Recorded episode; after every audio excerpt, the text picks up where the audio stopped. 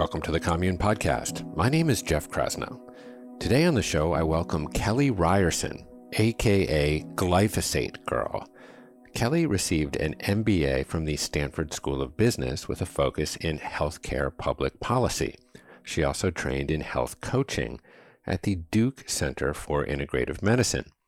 Now, in her 30s, Kelly began to experience a constellation of neurological, gastrointestinal, and dermatological symptoms such as brain fog, chronic fatigue, and bloating, only to have numerous doctors dismiss her as an anxious, overstressed, hypochondriac mom.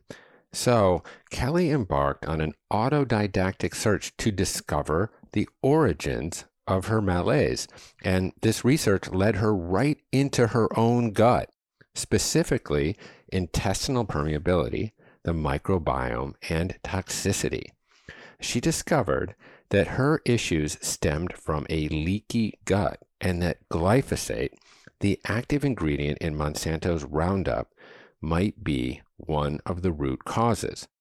Now, somewhat unintentionally, Kelly became a citizen journalist under the name Glyphosate Girl when she began blogging from the first Monsanto trial in San Francisco. In this episode, Kelly shares how she coped with and cured her own illness and how she followed the PubMed rabbit hole to better understand why glyphosate and other toxins are debilitating our guts and causing an explosion of chronic disease in adults and perhaps most disturbingly in our children. So, we discussed not only human health, but also soil, plant, and planetary health and the impact that glyphosate is having on them. Now, if you're interested in functional medicine and integrative medicine based programs with teachers like Mary Pardee and Zach Bush and Dr. Mark Hyman and Dr. Roger Seheult on topics such as gut health, along with sleep, immunity, hormone balancing, Ayurveda, and nutrition. Well, you can sign up for 14 days of free all access to Commune's entire course library, including more than 100 courses on health, personal growth, and social impact. Just go to onecommune.com slash trial. And please support this podcast by subscribing and leaving us a review on your favorite podcatcher.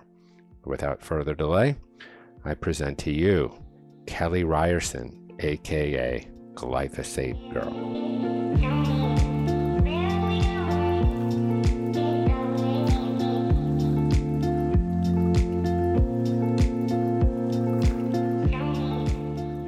Okay, Kelly Ryerson, welcome to the Commune Podcast. Great to be with you.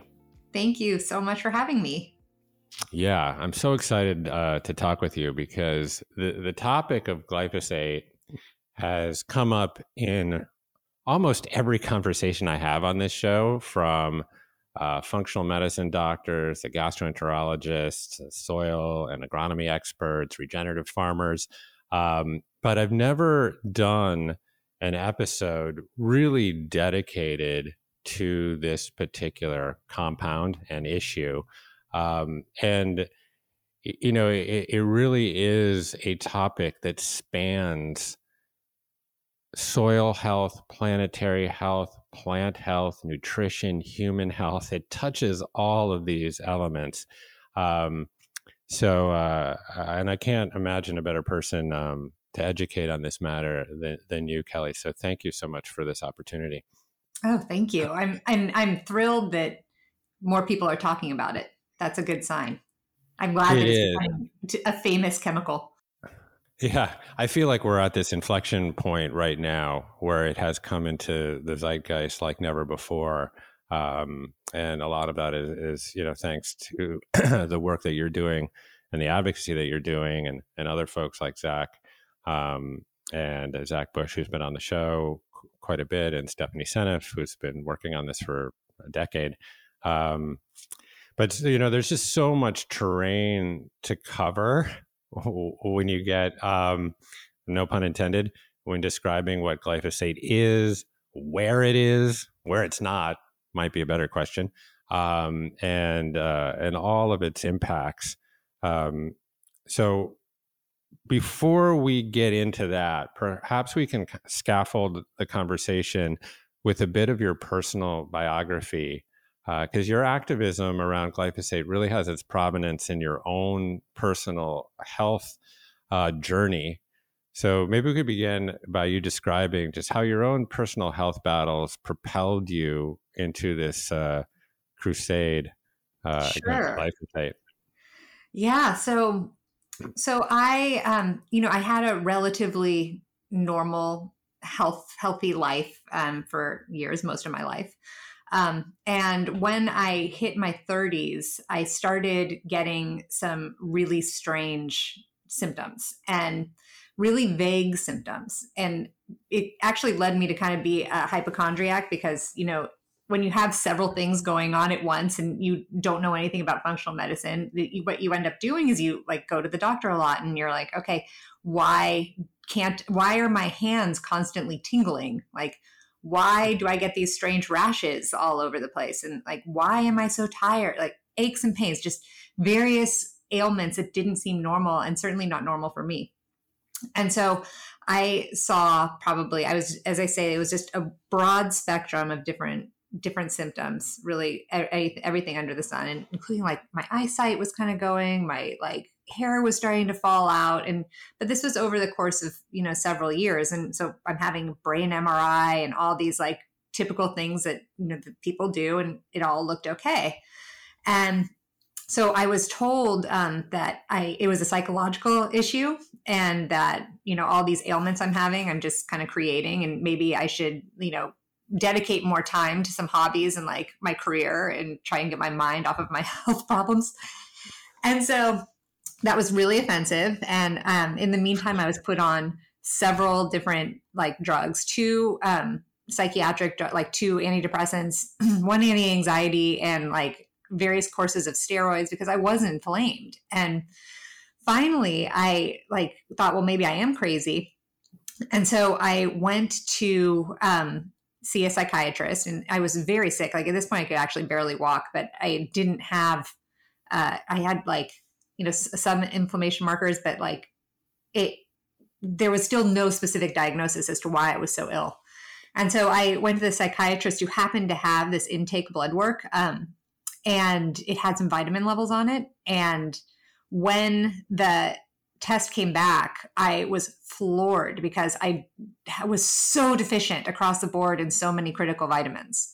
Mm. And so, like, literally coming home, and this was probably now six years ago or seven years ago, and I I was putting in to like Google. I'm like, okay, so B12 deficiency, does that really do anything? You know, and my Western doctor is like, oh, you know, a lot of people are deficient in that. You know, they couldn't be that. You know, I'm like, oh my gosh, I have barely any. Um, so that opened up my eyes to okay, something really fundamental is going on here. This makes me think that I'm not absorbing my nutrients.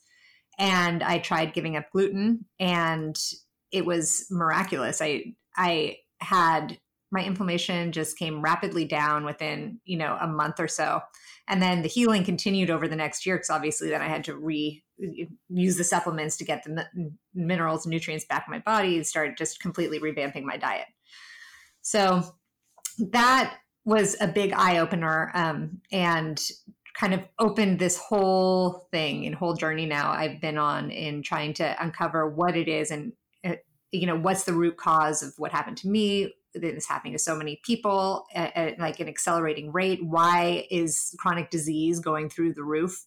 Um, why aren't we questioning it more? Because it shouldn't be now normal that our kids even are having chronic disease at early early ages and you know so that's what started me on my journey yeah well thank you for sharing that um, yeah what we have become to accept as normal I might argue is patently abnormal. Um, Absolutely. Because you know you describe your journey, and I, I listened to you, and um, and I have a lot of empathy for your journey, and at the same time, it sounds like a lot of people that I know. Mm-hmm. Um, all of these kind of vague symptoms, kind of general autoimmunity, um, and then obviously you can look at cresting rates of, of, chronic disease and specific autoimmune diseases. And a lot of us are just kind of scratching our heads as like, how do we get to the bottom of this? How do we not just endlessly treat the symptoms with another kind of poly pharma solution? Um, but how do we get to you know move upstream, uh, as you say, and try to um, identify some of the root causes? So. Yeah. Can you describe a little bit about how you began to kind of pinpoint and identify uh, glyphosate as one of the primary players or contributors to um, this scourge uh, of chronic disease? Yeah. So um, when I found out that I don't tolerate gluten but am not celiac, um, I went to a conference at Columbia and it was a gluten conference on celiac and gluten sensitivity. And a scientist stood up in the front of the room and he's like, So we don't know what it is. We actually don't know that it's exactly the gliadin protein that's within gluten that's causing this inflammation. We think maybe there's something else on the grain. And so I asked, it, I was totally new to it. And I was like, Well, do they spray anything? Like, do they spray Roundup on the grain? And no one in the audience, they like turn around and doctors are like, What? they no, they don't spray Roundup. That would kill it. And I'm like, okay, maybe I'm wrong. I it was in the back of my mind, and so I sat down, and then the one of the lead scientists for General Mills found me, and he said, yeah, well, they're spraying Roundup all over the wheat and all over the grain to desiccate it, to dry it. And so we know there's a problem, but it's going to take two decades to um, fix this issue of using Roundup um, as a harvest aid. I'm like, well, don't you think that that might have something to do with this huge epidemic of gluten sensitivity? And he's like, oh, well, I mean, it's supposedly non toxic. So, you know, I, I don't know. So, anyway, they were on it, but I was like, okay. So my eyes just like were wide open. Immediately, I was like on PubMed, um, which is, for those who don't know, it's a database that that we were just actually talking about off off record, like um, about how you know you can read all these pub this published research there, and it's fascinating. And if if you want to learn more science about these specific issues, it's a great resource. Um, and so I actually the first person who I called was Stephanie Seneff, Dr. Stephanie Seneff, who um, uh, this and she has been just so outspoken and wonderfully outspoken for for many years on this before anyone was talking about it and she very graciously met with me um, at MIT and told me about like the rough road it is fighting these these chemicals and um, you know what she'd been through and really launched me into a lot of interest in this. So um and if anyone she just she's published a book now on it and everything and it's just wonderful because she just so eloquently lays out all the issues that are with this chemical. And you know as you said in the intro it is phenomenal because it just impacts so much of the ecosystem you know in our human bodies all around the globe just it, it literally is everywhere. And so then you know light bulbs are going off in my mind okay so what is this not impacting? Well very little. But no one's talking about it because it's been hidden by industry. So it's been fascinating.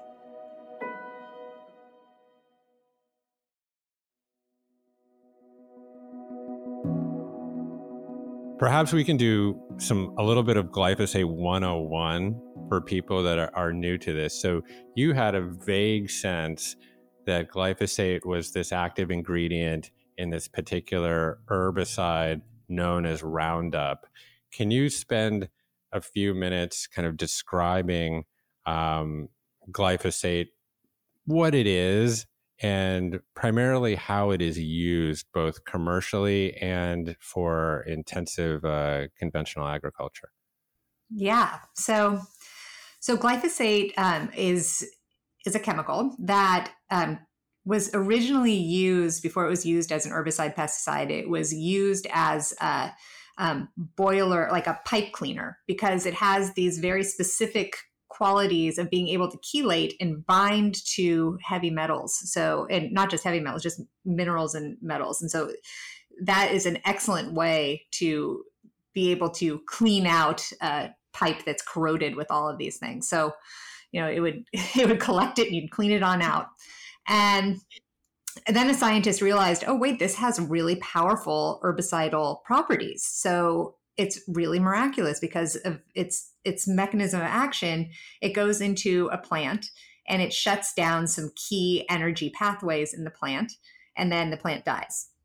So they said, and what's wonderful about this is that uh, humans don't have these pathways. So it's not going to impact humans if they come in contact with it.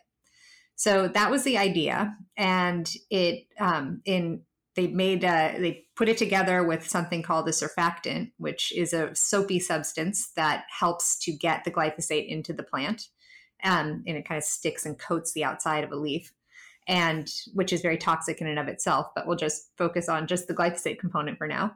Um, and they put that together and then created the well-known um, herbicide Roundup, and they launched that onto the market in the mid 70s. Um, and originally, it was just kind of used on the periphery of of different like crops and farms and, and landscapes and um, you know uh, in homes, home landscaping.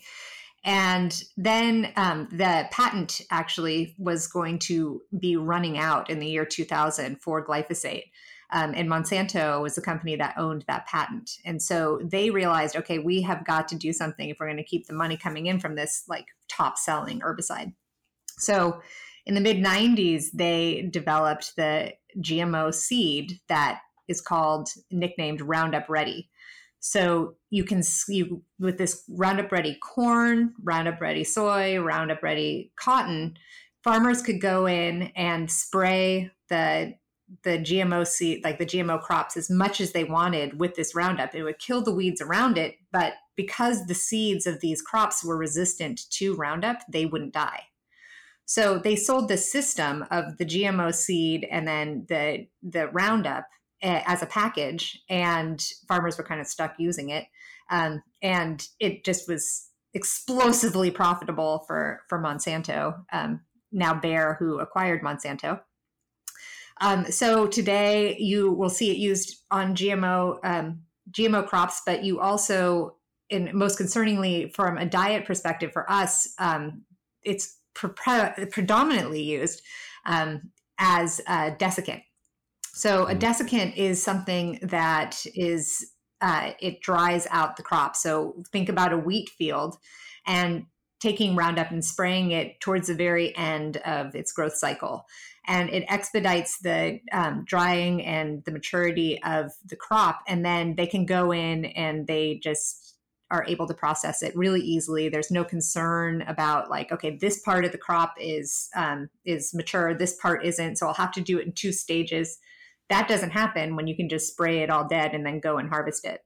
So the problem though is that they spray it and then it's on our grain and then it's immediately sent to the mill and then put into our food products. And now we are heavily exposed um, from a dietary perspective to the glyphosate. And um, uh, agricultural economist um, Chuck Benbrook uh, has he calculated that over 80% of our exposure to glyphosate um, through diet is likely through the desiccation process of the crops. That was such a great and educational history uh, of the product. Now, of course, my initial association with glyphosate was thinking back into the 80s, where uh, there would be those advertisements for Roundup, really geared mostly to men, you know, sort of like the homeowner out there courageously killing weeds in his garden uh, or on his lawn. And you know you could strap on this pack of roundup and almost wield this thing like some sort of strange phallus and and kill all of the uh, uh, the dandelions and, and, things that would encroach upon this perfect lawn. And of course you know um, glyphosate's water soluble so it would get into um, the water and there would be runoff and would go into local water supplies. So that was detrimental. But I think what you outlined was really like the inflection point uh, in and around 1996 with the development of these Roundup Ready or GM, uh, genetically modified seeds, which basically moved conventional agriculture as it pertains to the use of, of herbicide away from kind of like um, spot application to just mass application.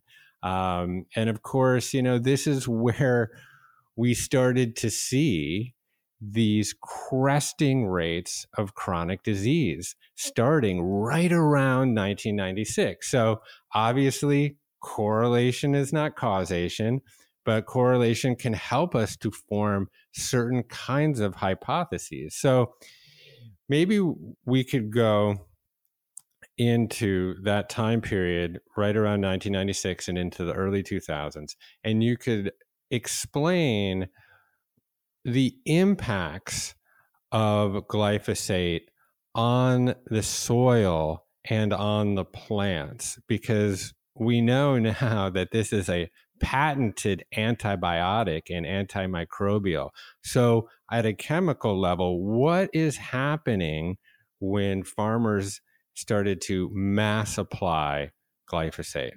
Yeah. And you know, just speaking I've spoken to a lot of uh, farmers who still farm GMO seeds and they they use Roundup and they're very defensive of their choices naturally because they've committed their themselves to it. So I'm sympathetic to to them and and empathetic to an extent because I understand the economic situation that they're in now because they're fully dependent on this chemical and very sadly, their property um, and their really healthy soil has been destroyed by it. And I'm sure that it's not lost on them because they have been tending land, you know, for generations in many cases.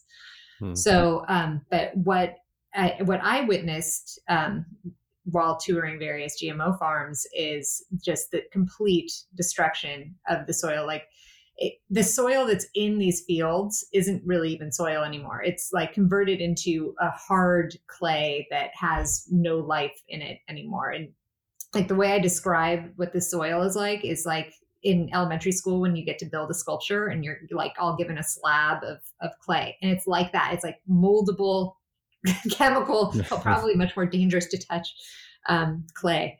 And uh, one of the signs of health in the soil is how many worms are in it because they're really critical to soil health.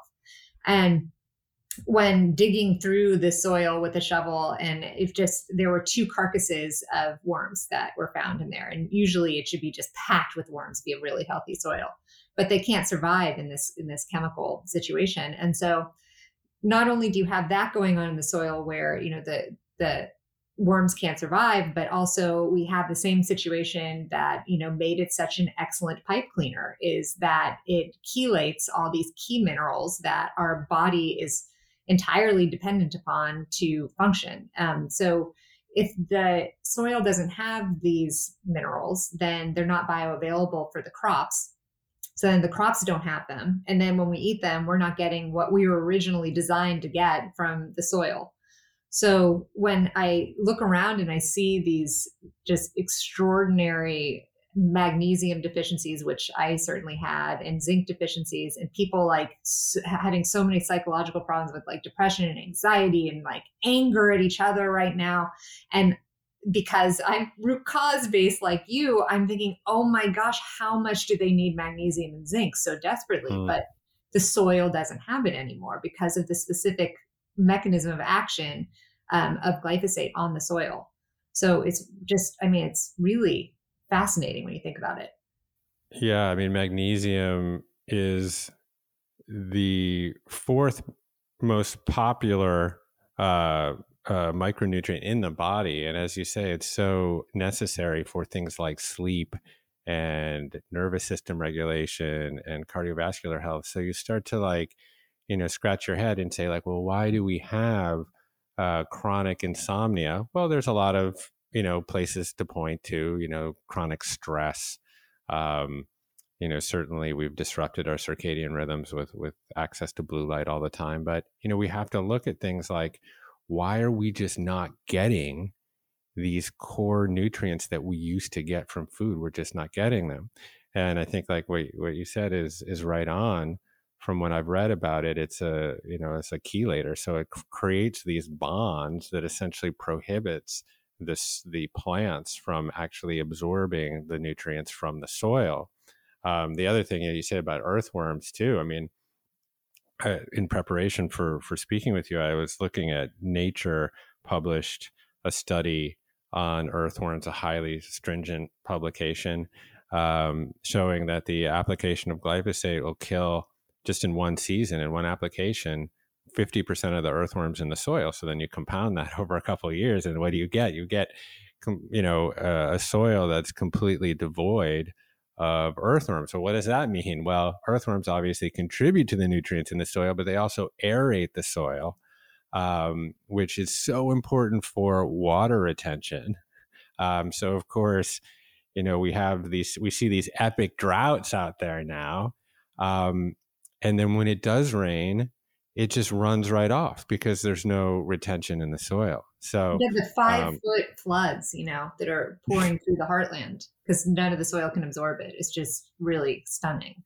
Yeah, and it's just um, it's just staggering and honestly really sad because so much of that then glyphosate ridden soil um, that runoff is going into these catchment systems and estuaries and then ends up in the you know Mississippi River and comes downstream and you start to do any kind of analysis of cancer and where cancer is concentrated right now I mean we you know, we hear about Cancer Alley.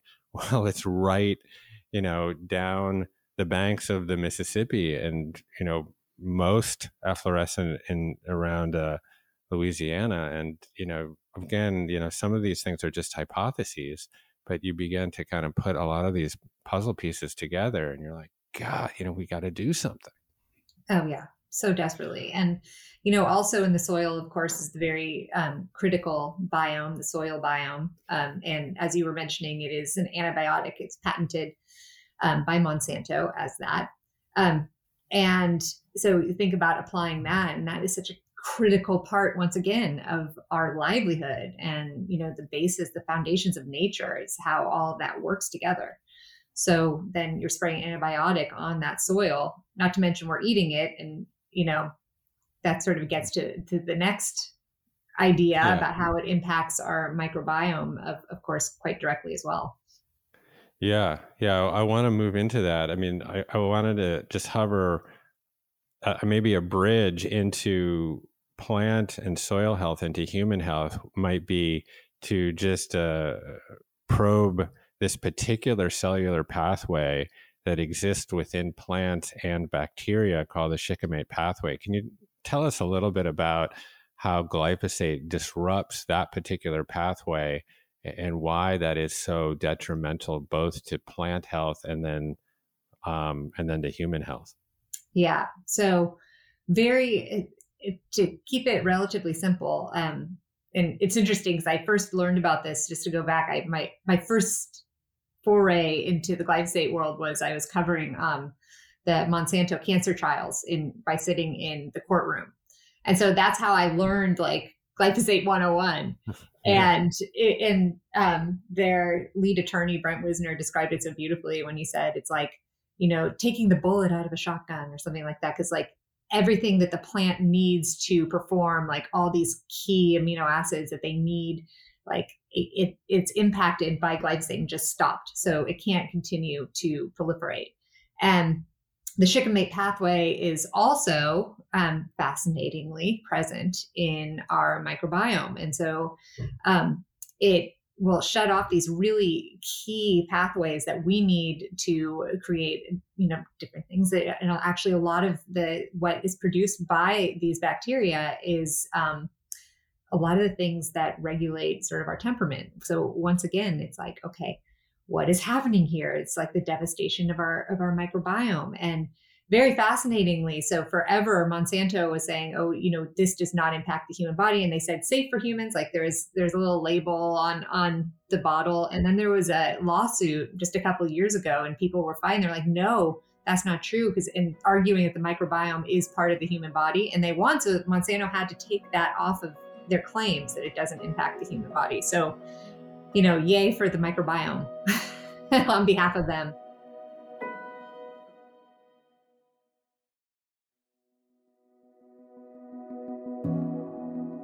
I'm so glad that you bring up the microbiome because I talk about it so much on this show and have interviewed a lot of functional medicine doctors and gastroenterologists. And, you know, as I started to delve a little bit deeper into um, like the shikimate pathway, for example. So that particular pathway, among other things, produces these essential amino acids. So, essential amino acids are essentially amino acids that our bodies don't make endogenously. We have to get them exogenously in diet.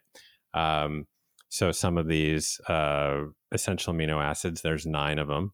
Um, one of them is tryptophan, and another one is phenylalanine. And it's amazing actually that you bring it up with our microbiome because our bacteria can actually also produce those amino acids, which is just kind of fascinating so and brilliant. yes. And um, and if you look at tryptophan, for example, specifically, tryptophan is the antecedent for serotonin, which is made by streptococcus and I think enterococcus, these two kind of different bacteria that exist in the gut. And I think 90% of our serotonin is is is produced in the gut. So if you block these pathways that then produce the essential amino acids like tryptophan, and tryptophan is the antecedent for things like serotonin.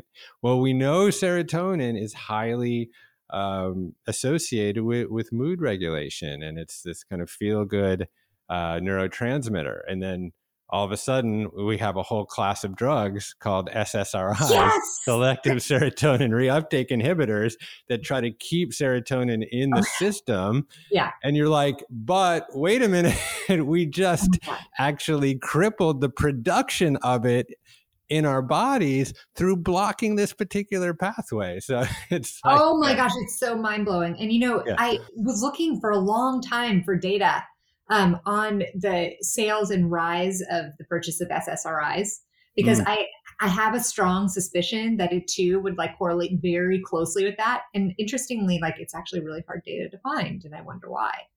Yeah. Well, this is what we have to citizen scientists unite, right? This is what right. we need to um, to figure out because you know we've started to put together this you know correlation oriented data around okay the the um, over application of herbicides like like glyphosate with chronic disease with autism and then you know you just start to continue to pull that thread okay now you know we're looking at epidemic levels of depression mental yeah. illness um, and and why you know okay yeah you can point your fingers to a whole different variety of things definitely social media and stress you know um, but are there other elements um, at play here and when you start to do some of the biochemical analysis anyways and you realize that there are particular cellular pathways that are blocked as you've described yeah. And those cellular pathways are absolutely integral to certain compounds and neurotransmitters and chemical processes in your body. You know, it's not just a bunch of hot air. This is, no. uh, these are, you know, science based analyses. And, you know, I really actually take issue with um, a lot of people that say, well, it's the times right now. It's such like anxious times and that's what's causing it. And like, then you think through like, history and world wars and like all this stuff. And it wasn't mm. an epidemic. Like it wasn't like it is. So when you're at a cocktail yeah. party and you want to bring that up, you can get people yeah. quickly. True. True. Well, I, and you know, as I was kind of poking at this more, phenylalanine, which is another essential uh, amino acid that's blocked by the, you know, that that is not getting produced when you're blocking or disrupting the shikimate pathway, that is the antecedent for dopamine. So, yes, um, you know, so you're like, and which is obviously central to the brain's reward system and a mood regulator. So, when you're blocking these pathways and you start to realize, well, I've blocked, you know, production of dopamine, of serotonin. Serotonin is also happens to be the cr- precursor of melatonin, yeah, which helps to um, which helps our sleeping patterns. And we know how important sleep is um, for for a panoply of reasons. Then you're like, it all God. makes sense. Yeah. So talk a little bit about some of the other uh, knock-on impacts in the gut as it pertains to glyphosate and um, and dysbiosis and what has mm-hmm. become known as, as leaky gut because i think this is a huge part of the equation this is such a huge huge part that very few people i mean recently you know with with thanks to you know Zach and and uh, Dr. Bush and Dr. Hyman talking about it, um, is bringing it more to the forefront. But when I first learned about uh, gut dysbiosis and leaky gut, I was going regularly to the Institute of Functional Medicine conferences every year and trying to learn. Mm. And I was so annoyed because they would talk ad nauseum about what the mechanisms are for, you know, leaky gut, the explosion in autoimmunity, dysbiosis, and um, you know, the whole gamut. And they would never mention the clearest route. And I still to this day don't understand why, unless they're really worried about making Bayer mad or Monsanto mad, because it's very obvious. And I you know, I even Dr. Fasano, who is someone a scientist who discovered sort of how leaky gut happens, he like proved it, and he's so impressive and so cool, and I really enjoyed hearing him speak. And you know, I even asked him, and I was like, "Well, do you think that there's an issue here?" And he said, "Well, yes, but." And you know, he can only say so much because you know that his funding is going to be limited because industry is going to be having a really tight control on that.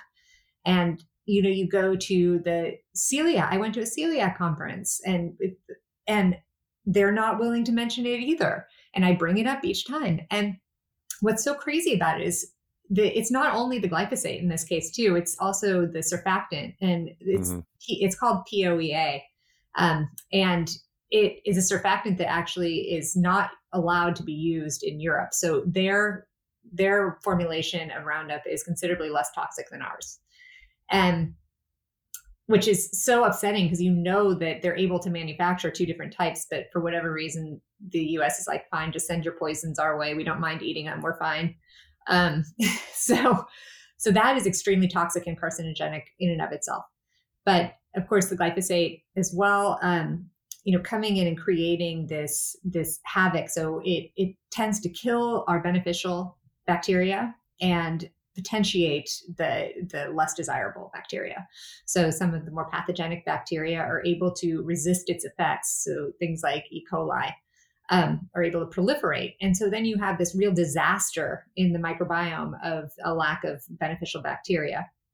And the combination of the glyphosate, um, as well as just you know this mucosal disruption and gluten, actually, it, in many cases, will mm-hmm. really encourage this um, to keep it like kind of high level. It really encourages this um, leaky gut, basically that you yeah. know toxins you are get, going into the bloodstream that that shouldn't be there.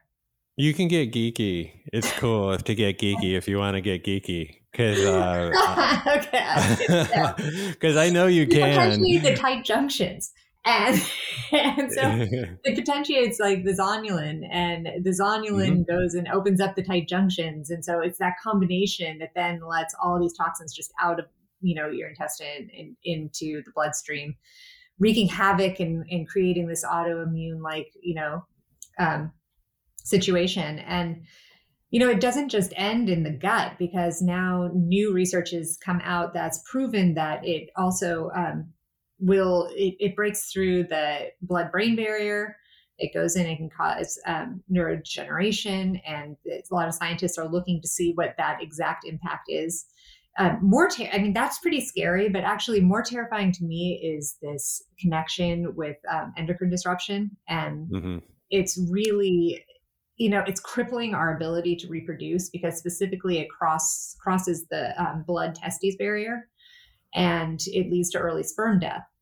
And we know it also goes into the developing fetus of the of baby girls and it impacts the eggs and you know it I actually decided I was I wanted to see just how impacted my daughter was, and so I sent her baby tooth in to the lab to see if there was glyphosate in it. It was there, so you think, okay, it's in it's in her baby tooth that was formed in utero. So where else did this go? Certainly throughout her body. Hmm. Um, so yeah, wow, that that's shocking. I mean, I know, for example, there's particular bacteria in our guts when we're just infants, like lactobacillus and bifidobacterium, that are the good bugs in our gut that um, can be um, adversely impacted by concentrations of glyphosate. But we need those bacteria, for example, to digest breast milk. So when we're compromised uh, early in life. And as you say, obviously there's something that's like this particular chemical is being passed down in utero. So we are compromising, um, you know, our children's well-being, um, you know, through the ingestion uh, of this particular chemical, and and that's you know really, um, you know, it, it should make us all just take uh, take heed because it's not just our own health too; it's the, the health of our, our progeny.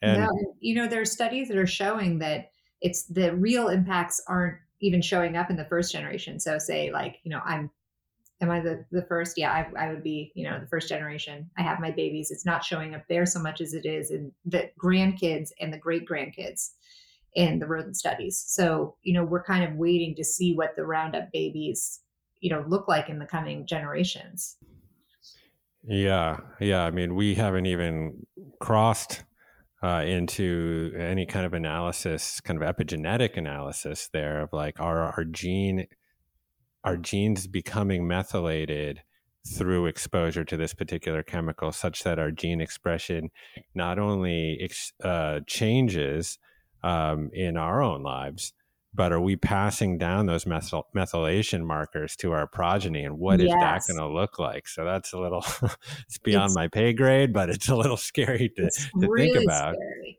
and you know the um, dr Shanna Swan uh, who i've had the opportunity to talk with a lot of times and she's so fascinating she wrote the book countdown um, and it talks about the rise of infertility and the environmental toxins that are causing it it's not just glyphosate, of course, there are plenty of other toxins for us to worry about. But a specific study that she did that I find fascinating um, is one that she, a group of, it wasn't just her, a group of researchers, um, they tested the urinary levels of glyphosate in pregnant women. And they tested them in the second trimester. And then they measured the distance between the anus and the vagina in the female babies to see yeah. if there's any correlation. And and they found that that distance got longer in correlation with how much glyphosate the mother had in her urine. And so that's androgenization. And you know you have to be very delicate about talking about this area because you know I you, you can witness a bit of that in society, um, and mm-hmm.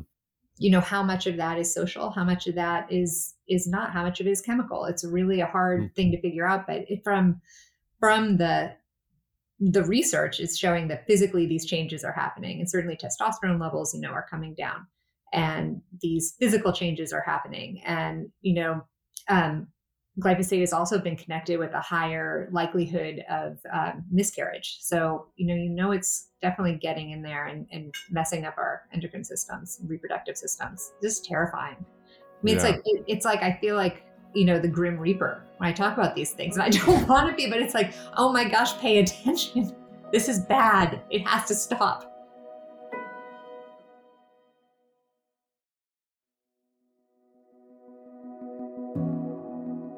Well, there are some bright spots on the horizon, and we'll, we'll get we'll get to some brighter spots, some some areas of hope, because I do think that there is some awakening around this topic. Um, uh, but I think one point that really I, I, I can't underscore enough, and you you explained it beautifully, is the connection between glyphosate and intestinal permeability, and I, I just can't um, overemphasize uh, or, or emphasize enough that particular phenomenon because what we're seeing right now are epidemic levels of chronic inflammation in our systems that are really the substrate for so many different chronic diseases. And what that is is in um, it's the immune system being over agitated. Um, and if you again, if you kind of go upstream from that, well, why is that happening? Well, through a whole different combination or sort of cocktail of inputs from you know sugar and processed foods and refined grains and refined sugars and NSAIDs and PPIs and uh, over prescription of antibiotics and environmental toxins, but certainly glyphosate It's playing a central role in this. What you said is the tight junctions, those bar- the barrier in that epithelium that separates our gut from our immune system and our bloodstream is breaking down and essentially endotoxins or lipopolysaccharides or kind of the broken down walls of bacteria are kind of passing through that barrier and that is activating or triggering this immune response and that would be okay if it just happened every once in a while but we're in a chronic state of that and so our our immune system is in sort of agita. And uh, and obviously this inflammation travels then throughout the whole body and can be kind of um, i guess what i would call it sort of the the substrate for so many of these different chronic diseases. So you know I, so much I, comes out of I, it. and i've struggled personally with rebuilding my gut um, and so that one is a is one that hits home for me and i, I think hits i have too. too you know it is yeah. it's a lot of guess and check for me because there are just so many things that are out there that i've tried in terms of healing my gut and you know it would be so nice if the answer maybe could just be well we'll just eat really well but it doesn't seem like it seems like a lot of times more than that is necessary yeah i mean there's a lot of protocols that we can adopt and maybe we can touch on a few to to uh, protect the liver and feed the gut that's robert lustig's moniker if you will nice. um, but I want to like um, bring up one more hypothesis that I first read about through the work of Stephanie Seneff, who we referred to, um, which has to do with glycine, which is another um, amino acid, which is sort of the precursor for glutathione. So glutathione is obviously a fairly celebrated antioxidant um, right now, uh, and, and at the mitochondrial level can protect us from um, a lot of oxidative stress. But uh, one of the theories or hypotheses um, that Stephanie's put out there is that the chemical formula for glyphosate is so similar to the chemical makeup of glycine that it that glyphosate is essentially mucking up our body's ability to generate glutathione um, mm-hmm. and leading to a lot of oxidative stress. I, I don't know if you've heard her talk about that at all, or if you have any thoughts on I that. have just a little bit, and and I didn't look into it in great detail, but I did, you know, I, I did wonder about that correlation between it being very buzzy right now, a lack of it, and what's changed. You know, that was right. sort of my my conclusion yeah. on on that front. And I mean, everything that she seems to come out with, like, well, that seems like that could be sensible. Yeah. The so detox she's very focused on. Yeah. So I, I'd love to hear a little bit about your experience with the Dewayne Lee Johnson case because I think that was a huge entry point for you, and uh, um, you know it's so interesting just from a story perspective. Um, and I think it also represents, at least for me, one of the brighter lights uh, in the glyphosate saga. So, mm-hmm. can you uh, do you mind sharing a little bit about what the Dewayne Lee Johnson case was mm-hmm. and how you became involved? yeah. I mean, it's so crazy I became involved in that because after I came back from that original conference at Columbia and I was so upset about Roundup, I was like, oh my gosh. And so I'm looking it up I'm, and I'm like, oh my gosh, in San Francisco, which is where I live, I'm like, there is a trial that's happening just in a few weeks. And it's the first time Monsanto's been brought on trial in front of a jury. So, like, very exciting. And so I went up to protest Monsanto because I assumed in in San Francisco there'd be protests, but no, no, walked right in, sat right down with the lawyers. Um, and where all the hippies? where all the hippies go? Where did they go? I guess they can't afford to live in San Francisco because none were there. It was very, very sad and disappointing. So it would have been my very first protest. So, um, and you know there were some some journalists that were there the first day, and then it petered out um, in terms of who was covering it. And I was like, my gosh, this is so critical. I remember talking to the CBS like journalists, I'm like, no, you have to be covering this. You don't realize it's like vital to the future of humanity. And I mean, I still feel that way. I I do, and like it finally was bringing this attention of glyphosate in, in this context, cancer, but you know, whatever context it, it, it needs to be. Um, and so Dewayne Johnson, um, so I, well, to finish that story, I ended up staying and blogging every day and telling some stories about it. And um, so Dewayne Johnson uh, he was a pesticide applicator at a public school district in California. And he was very exposed to Roundup topically. Like he had some spills um, from his backpack on his skin. And, um, but, you know, he wore his, the protective clothing that actually they don't require you to wear, but he did. And it went through and saturated him. Hmm. And he um, very shortly thereafter actually came down with non-Hodgkin's lymphoma or developed it. And um, so the trial was exploring the carcinogenicity of glyphosate. So it was a few, it was multifold. So, you know, could this cause cancer? Did the company know that it could cause cancer? And the answers are both yes and yes. Um, and epidemiologists and toxicologists all presented their evidence and it really floored me not so much that this causes cancer i'm like well clearly when they're showing this research i'm like yes this causes cancer and the only response that monsanto had was well the epa says it doesn't so it doesn't you know and we're not liable like that was sort of the constant response um, and so you know that was shocking in that i was someone that fully trusted our regulatory system at that point. And I mean, I don't know why. I, that makes me feel stupid because now I know so much more about our regulators and and how completely bought they are by corporations. At the time, that was really stunning to me that they would allow uh, something that they know that causes cancer. Their own EPA scientists have said that it causes cancer, and they're still to this day allowing it to be sprayed and letting people like Lee Johnson and, of course, hundred uh, over 100,000 other plaintiffs um, you know, suffer with cancer as a result of it. So, what I yeah. really, oh, go ahead. No, I, I was going to say though. I, I, suppose the good news was though that the the jury did render a relatively historic verdict. Isn't that right? Yeah. So that that was phenomenal. The first verdict. Uh, the then there was a second um, trial that went. It was a federal trial, and it also won. And then a third one, and that was a two billion dollar like settlement or, or award. Rather, that isn't what it ended up being. That was too much. It was brought down. But um, the what I loved about the two billion dollar one is that someone internal at Monsanto, uh, when in just in this discovery documents, they were emailing about how finding glyphosate to be a carcinogen would be a billion dollar problem And so there were two plaintiffs.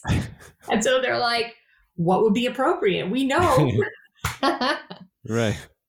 So, so that, but what also was fantastic about those trials is that this attention suddenly was paid to glyphosate and, you know, was finally making headlines. And I, I, think though at that point and still today, most people still think of it as just being sold on, you know, at Home Depot and unfortunately at Target, which I've argued with them about. But you know, you don't, I don't think most people realize that this is spread on all of our food and we're eating it every day. They just think of it as something you can buy and use in your backyard. Right. And, and of course, a lot of the GMO crops are used for feed on concentrated animal feeding operations or CAFOs. So it's not just on our fruits and vegetables, it's also in all industrial meat products as well, because of course, cattle and pigs and chickens they're eating GMO food, which is sprayed at the crop level by glyphosate. so, and yeah. I even asked um, a GMO farmer, as because so one of the things that you'll hear that the food industry will say in GMO industry and like the USDA and FDA is like we we have to feed the world, and the only way we can feed the world is if we use um, these chemicals and GMOs. So that's how they defend them. Otherwise, we'll all starve. And have you heard that?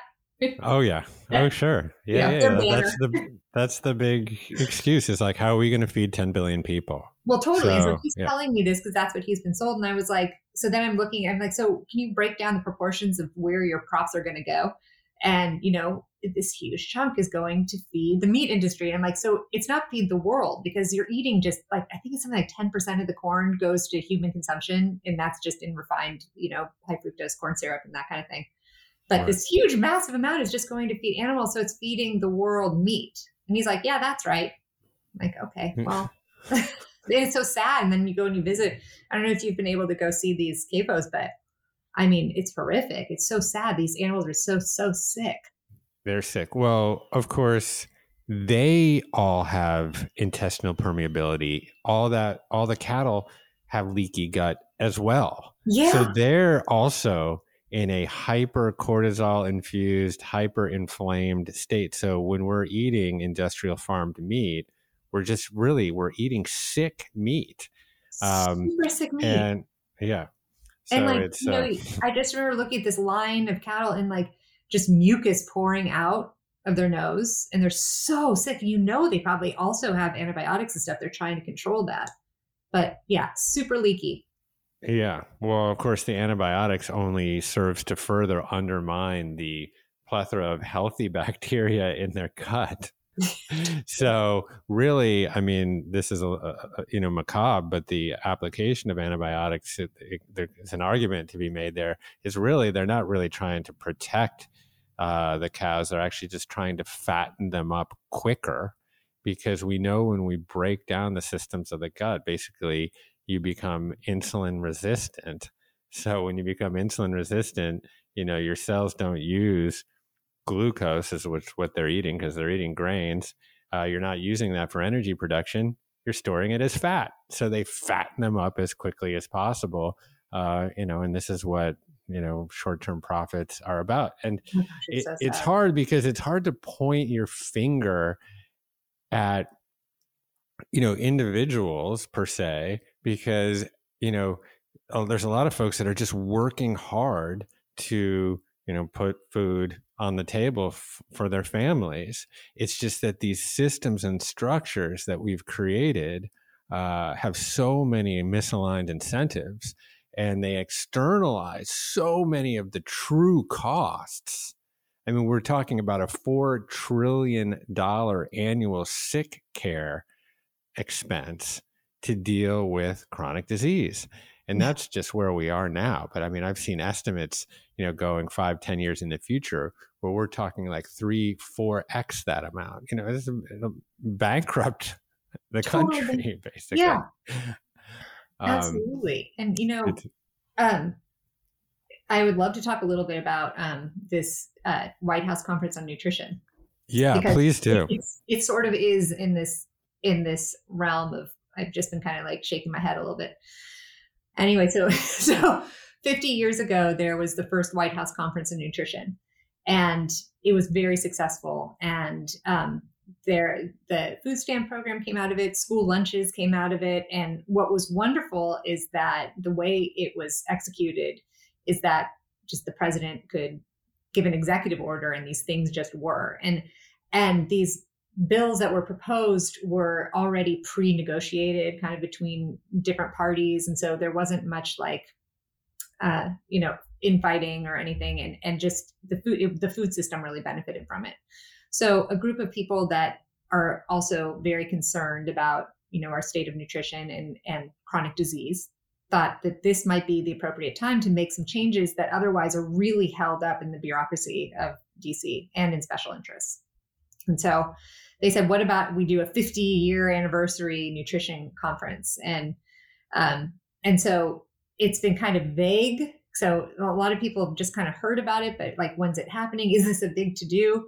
And leading up to the conference, there have been several listening sessions where um, you kind of came together with a group of people to say, okay, what's on your mind on nutrition? What's your concern?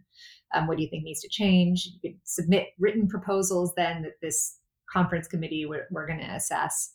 And something that you know i that really stood out to me in these conversations is how little people know about the toxicants that are on our food and how much that is contributing to the chronic disease epidemic. And so the discussion primarily is is right now and it'll be interesting to see when the conference ultimately happens in a few weeks um, what comes out of it because the concern seems to be people don't have enough food and hunger is a big issue.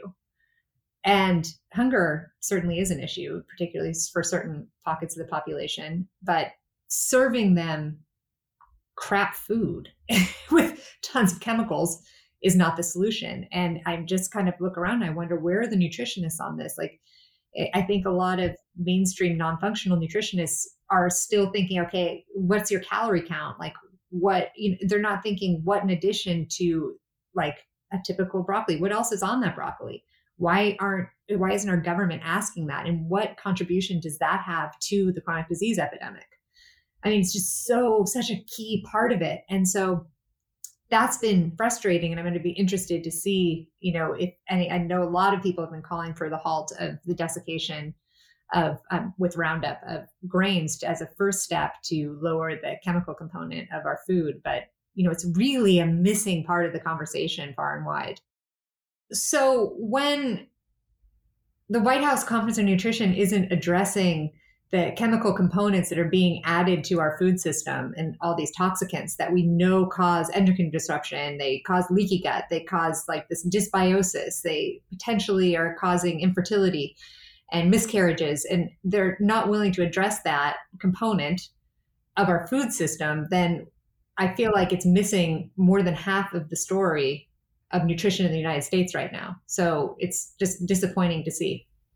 Yeah, I mean, I, I, share your frustration there. We talked a little bit about um, this one particular issue in California with insulin before we we before we press record, where you know there's a lot of good intentions. Um, for example, around that particular bill, where Newsom signed a bill to for California to to produce its own insulin to be able to keep you know insulin prices low for people who are suffering from diabetes. And of course, you know, that's a well intentioned bill, but it doesn't address the upstream question of, well, why do we have such rampant diabetes in the first place? So, you know, for a conference on nutrition or a conference on food, um, you know, obviously we're all excited about that. It's so um, it's so enheartening to see, you know, like senators like Cory Booker get behind, you know, some of these issues that I think a lot of us are really fighting for. But then to have a well intentioned conference miss such a critical component of the problem, um, it's a bit frustrating. I mean, especially for you, because I know that you. Oh my gosh, so it's so frustrating. It and yeah. like you know and and i'm with you like i don't think the intentions are bad in this case i just think it's not on the radar and so yeah. my constant question is okay so how do we get this on the radar because there's so many competing issues like certainly in dc um, that are really equally pressing but i could i would be happy to go and debate why this is one of the most pressing things facing the future of our country i i completely agree with you i mean i think that the inflammation that we see in our in our public discourse is a direct reflection of the inflammation that we're having inside of our body. Oh my gosh, Jeff. You, it's exactly it. And you know, um, you know, I don't want to get mired into a political conversation and um, and we could have that at some other point. But when you see the invective that exists in the political world. And uh, and then you kind of again try to move upstream and you think about um, you know half of the country that is suffering from a chronic disease or in certain communities you know we're talking about 80% uh, of a population um, suffering from obesity, cardiometabolic disease or dysfunction, diabetes, um, and then those same folks can't access quality health care or can't afford to get insulin. You know, you wonder why people are so angry, are so frustrated. And, uh, and this spills over, obviously, in, into our public discourse. I mean, we have to really examine why we are not healthy as a society. Yeah. um, and I think really if we did, a lot of our problems w- would would go away, and we could, uh, you know, go back to sort of, you know, disagreeing without being so disagreeable all the time. Completely. And I just I've been waiting for a leader to step up and just make these points. At least a DC leader, we have leaders within the movement, but it's certainly not mainstream.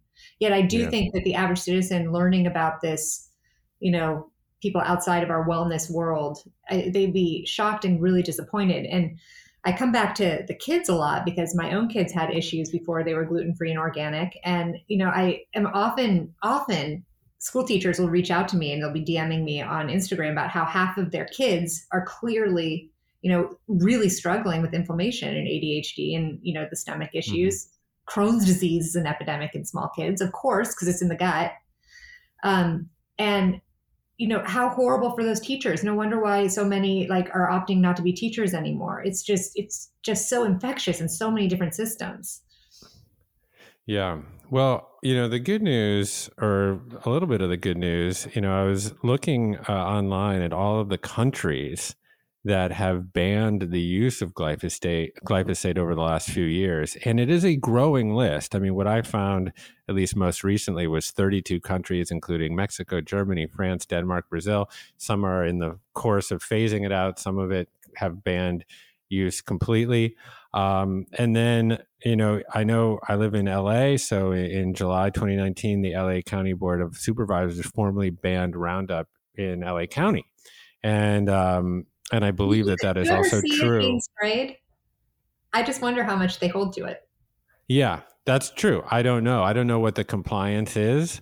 Um, but you know, there are other cities, Austin, um, uh, Portland, Miami. So hopefully, some uh, of the work that you know you're doing is is paying off. And uh, and I agree with you. It, you know, I always come back to my children as well. I have three daughters, and um, and I try to imagine, you know, what kind of world that they're going to inherit, um, and uh, and I it, it, just goes to sort of, I, I guess, bolster, you know, my commitment to trying to spread information about um, about health issues, and I think you know you're on the you're at the tip of the spear you know, Kelly, with your advocacy and, and your work, I know, you know, how many people um, listen to you and, uh, and I know your work is having tremendous impact. And, and, and I think people really trust you because uh, you don't have any misaligned incentives. You know, you're just an, uh, an engaged citizen. I mean, maybe you're only misaligned incentives is wanting a better world for your children, which I, I would hardly call misaligned. Yeah. Um, so uh, I'm just really grateful for for your work, and I hope oh, that we you. can find ways to work together to, um, you know, to to create more advocates uh, around this important work. Oh yeah, I would love that. That would be wonderful. Thanks cool. so much for well, giving me the opportunity. Yeah, well, to be continued, and I, I really hope to to be able to commune with you in three dimensions. So maybe we'll take it offline, but uh, I could uh, I could imagine a thought leader symposium um, where we're connecting important folks and influential folks about around this issue. I think that that could be a, a good project for us. Oh, that would be phenomenal. More voices, the more coming together, which is clearly like your skill, which is fantastic. We we were talking offline about that. Like, just the more we can work together, because this is a group project, um, the better. Cool. All right, Kelly Ryerson, thank you so much. Thank you.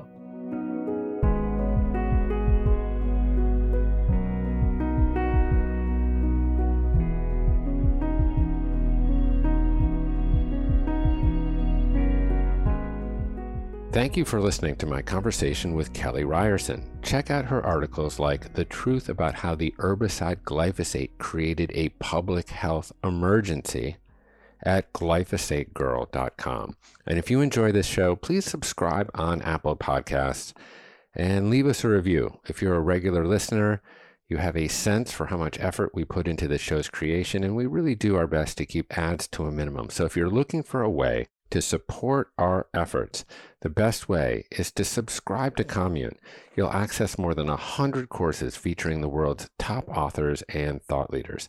You can check it out for 14 days for free at onecommune.com slash trial.